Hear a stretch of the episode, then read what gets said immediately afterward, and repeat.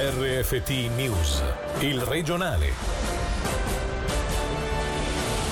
Buonasera dalla redazione. Altra giornata senza decessi nelle ultime 24 ore in Ticino. Lo Stato Maggiore Cantonale di Condotta ha fornito, come accade quotidianamente, dati che confermano una diminuzione di casi, decessi e persone in terapia intensiva. Sentiamo Angelo Chiello. 7 casi di positività alla Covid-19 e 0 decessi. È il dato fornito per le ultime 24 ore dall'autorità cantonale, che va a sommarsi a quelli dei 4 giorni precedenti. Questo è il bilancio settimanale: un solo decesso e 14 nuovi casi da lunedì scorso. Numeri incoraggianti, soprattutto se raffrontati al periodo di marzo e aprile. Lo sono ancora di più se riferiti alle persone in terapia intensiva, 7, 5 delle quali attaccate a un respiratore. Considerando le ultime 7 dimissioni, rimangono ricoverate con Covid 63 persone, mentre in totale sono state 864 le persone curate, guarite e dimesse dall'ospedale. Dati incoraggianti, dicevamo, anche se la guardia deve rimanere alta. Con le grandi riaperture di lunedì scorso, infatti, il conto verrà presentato fra una decina di giorni e lì sapremo se la popolazione sarà stata in grado di non riaccendere la miccia per una curva pandemica nuovamente preoccupante.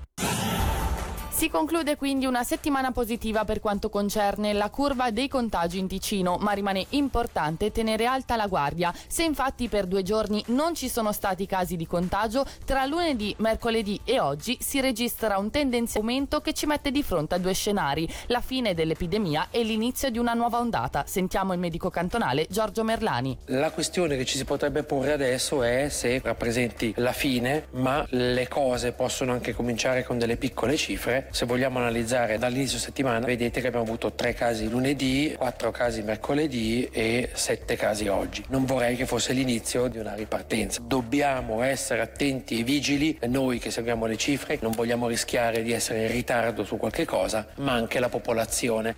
Una rassicurazione potrebbe però derivare dal fatto che da lunedì la situazione viene nuovamente monitorata costantemente con il tracciamento dei contatti sociali. Il primo bilancio mette in evidenza 2 aspetti importanti: che non sono emerse situazioni che possono far pensare all'esistenza di focolai in alcune zone o in alcune professioni, e il secondo è che la popolazione sta rispettando le disposizioni, in particolare quella di evitare il più possibile i contatti. Ancora Giorgio Merlani. Dopo una settimana i numeri non sono grandissimi, ma si può dire che la maggior parte dei casi sono essenzialmente nell'ambito sanitario o vicino all'ambito sanitario, sociosanitario. Nella fase prima del picco dovevamo contattare circa 15 persone per un caso positivo. Adesso, da inizio settimana, il numero di contatti stretti per ogni caso è di 3-4 persone. Questo è esattamente quello che mi aspetto dalla popolazione.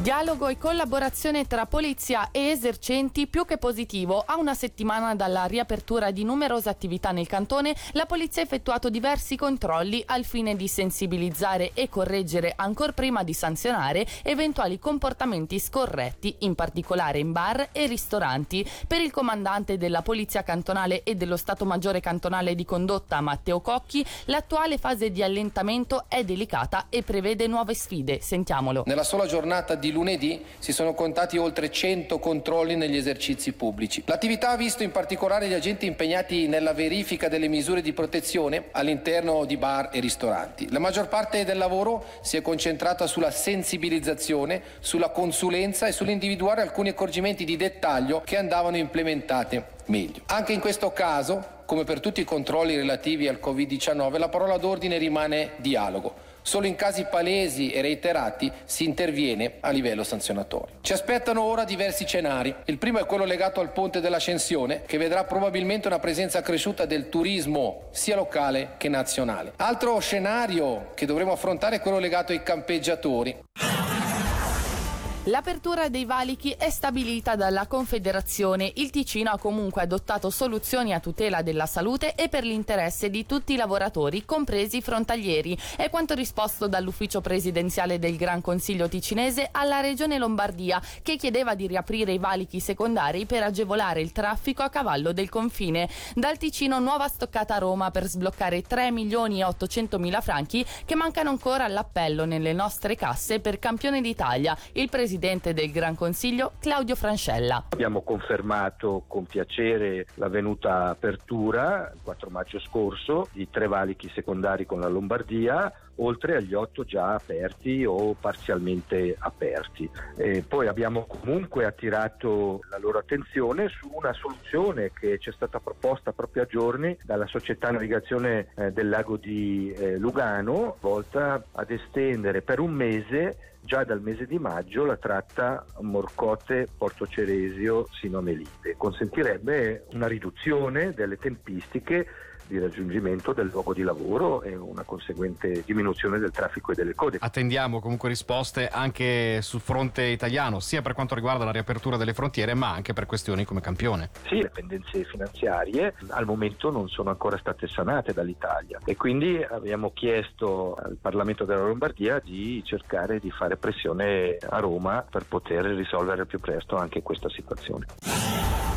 Non un semplice alterco tra gruppi di giovani rivali, ma una gang intera contro una singola persona. È la versione dei fatti avvenuti negli scorsi giorni a Pregassona, raccontata dal padre di uno degli attori coinvolti, la vittima del pestaggio. Sentiamo Alessia Bergamaschi. Non è stato uno scontro, ma un linciaggio che solo per miracolo non ha avuto conseguenze più gravi. Sono le parole espresse in una lettera indirizzata alla regione dal genitore della vittima del pestaggio di domenica, che ha voluto denunciare pubblicamente un problema più grande del singolo episodio: la violenza tra i giovani. Stando a quanto afferma il padre della vittima, ciò che è accaduto non è stata una lite tra due gruppi rivali, ma un incontro organizzato tra una persona e una gang di Chiasso battezzata Gli Immigrati 6830, composta da 30 giovani anche maggiorenni. All'origine della violenza vi sarebbero due motivi: il primo, un litigio avvenuto il giorno prima con un membro della gang chiassese; il secondo, un commento sulla città di confine e i suoi abitanti espresso in una live chat dalla vittima sedicenne. La questione è ora in mano al procuratore pubblico Moreno Capella per quel che concerne i maggiorenni coinvolti.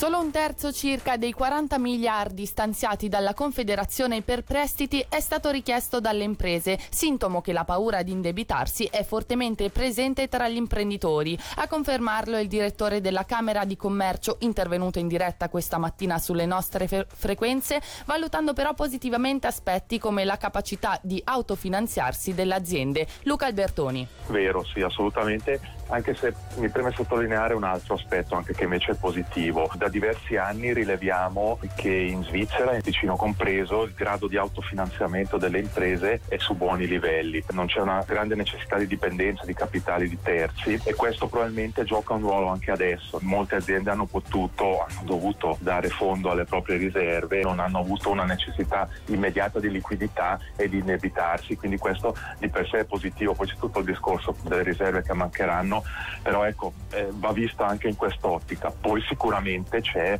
il timore dell'indebitamento e ho sentito molti imprenditori che dicono ancora preferiamo stringere la cintura al massimo piuttosto che indebitarci con questi prestiti.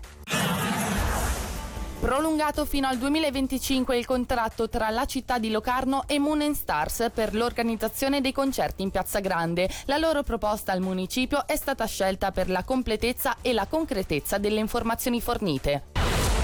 Bene l'apertura al dialogo, ma sulle cifre si può ancora discutere. Così Unia sul piano sociale, presentato ieri dal municipio di Lugano per gli ex dipendenti di Lugano Airport, definito dal sindacato un impegno più morale che legale. Breggia, in alcune frazioni l'acqua non è potabile. Dei problemi all'acquedotto portano al divieto fino a nuovo avviso per gli abitanti di Cabbio e Muggio di utilizzare l'acqua corrente. Può essere utilizzata solo se fatta bollire almeno per 5 minuti, a condizione che non presenti odori o colorazioni fuori dalla norma. E per oggi dalla redazione è tutto. L'approfondimento Radiogrammi sarà live con Alex Uboldi e Alessio Fonflue. Buona serata a tutti. Il regionale di RFT, in podcast su www.radioticino.com.